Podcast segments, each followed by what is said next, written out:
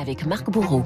Bonjour Marc. Bonjour Renaud, bonjour à tous. À la une, le kraken. Oui, c'est du moins l'image que l'on se fait de cet animal marin qui fait la couverture des échos week-end ce matin. Le poulpe, c'était un monstre dans le choc des titans chez Jules Verne, chez Victor Hugo. Aujourd'hui, il suscite l'admiration car ses pouvoirs sont absolument étonnants, nous dit le magazine. Oui, le poulpe est un monstre d'intelligence.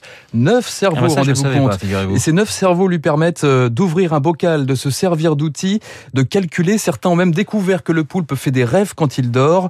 Le poulpe fascine les hommes qui ont multiplié les expériences et lui font faire à peu près n'importe quoi, comme pronostiquer le score d'un match de foot. hein. Souvenez-vous de fameux Paul, du fameux. Paul le poulpe, Euh, comme à gérer de l'ecstasy aussi. Ça, on le doit à une équipe de chercheurs américains qui ont découvert que l'animal devenait alors très affectueux. Enfin, certains poulpes paresseux ou dissipés échoueraient volontairement aux tests qu'on leur propose. Paradoxalement, c'est ce qui le rapprocherait le plus de l'homme, explique un spécialiste. Avec autant de facultés, le poulpe va-t-il supplanter l'humanité s'interroge les échos week-end. On lui prête aujourd'hui des idées. Il est aussi capable de se contorsionner dans tous les sens et de s'organiser en société. Alors lui, en revanche, n'a pas prévu de se contorsionner. Ouais, alors après le Kraken, voici Vulcain, Renault. Emmanuel Macron à la une de tous vos journaux ce matin après l'interview présidentielle. Terminé Jupiter, donc hier, le président s'est érigé en dieu romain, le patron des forgerons, nous dit l'opinion. Sauf que l'avenir du pays, ce n'est pas à l'Assemblée avec son attelage baroque et ses coups de chaud nocturnes qu'il va se reconstruire, écrit euh, Cécile Cornudet dans les échos.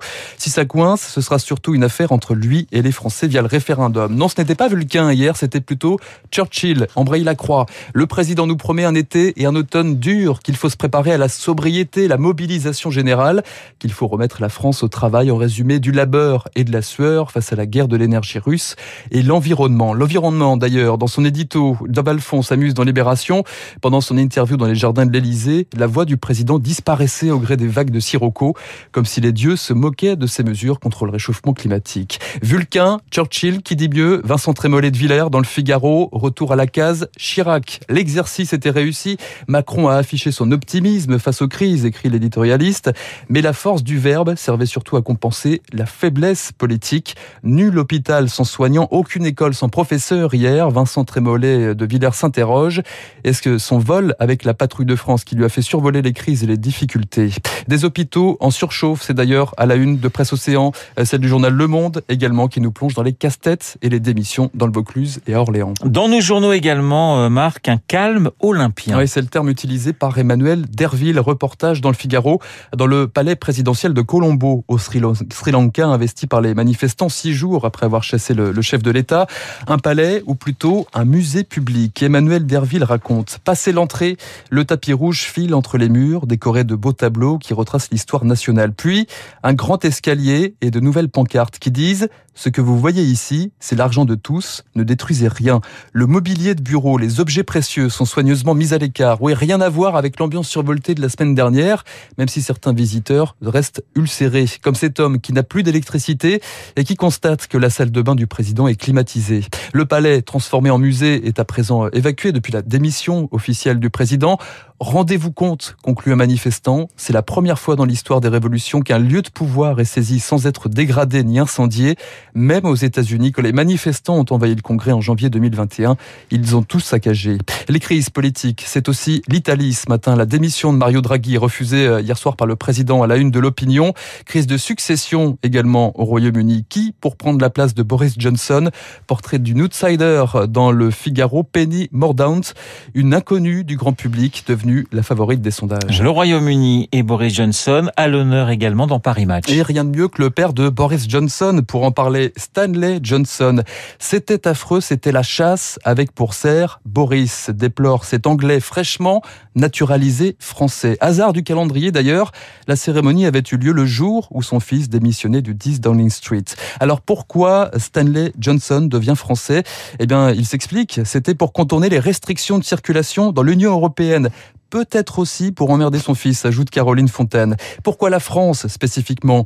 Une histoire de généalogie. Les Johnson ont des ancêtres de l'autre côté de la Manche, des cousins éloignés, dont certains ont remporté Roland Garros dans les années 30 d'ailleurs. Stanley Johnson, ancien haut fonctionnaire européen, est aussi le maître de l'ironie.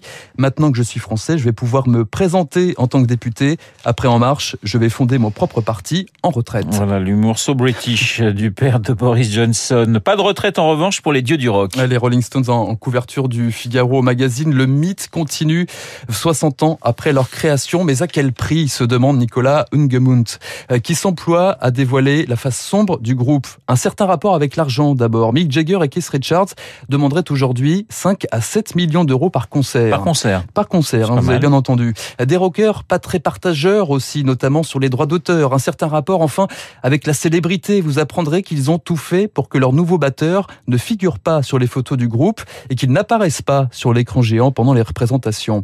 Les Stones, c'est aussi l'alcool, la drogue qui les conduit à réaliser des disques médiocres, selon le Figaro magazine. Nicolas Ungemuth nous rappelle d'ailleurs cette citation de Keith Richards. Je n'ai jamais eu de problème avec la drogue, seulement avec la police.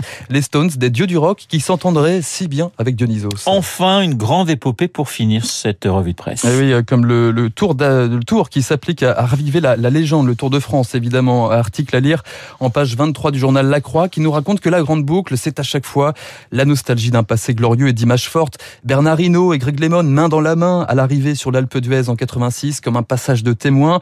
Laurent Jalabert aussi et ses 198 km d'échappée victorieuse en 95.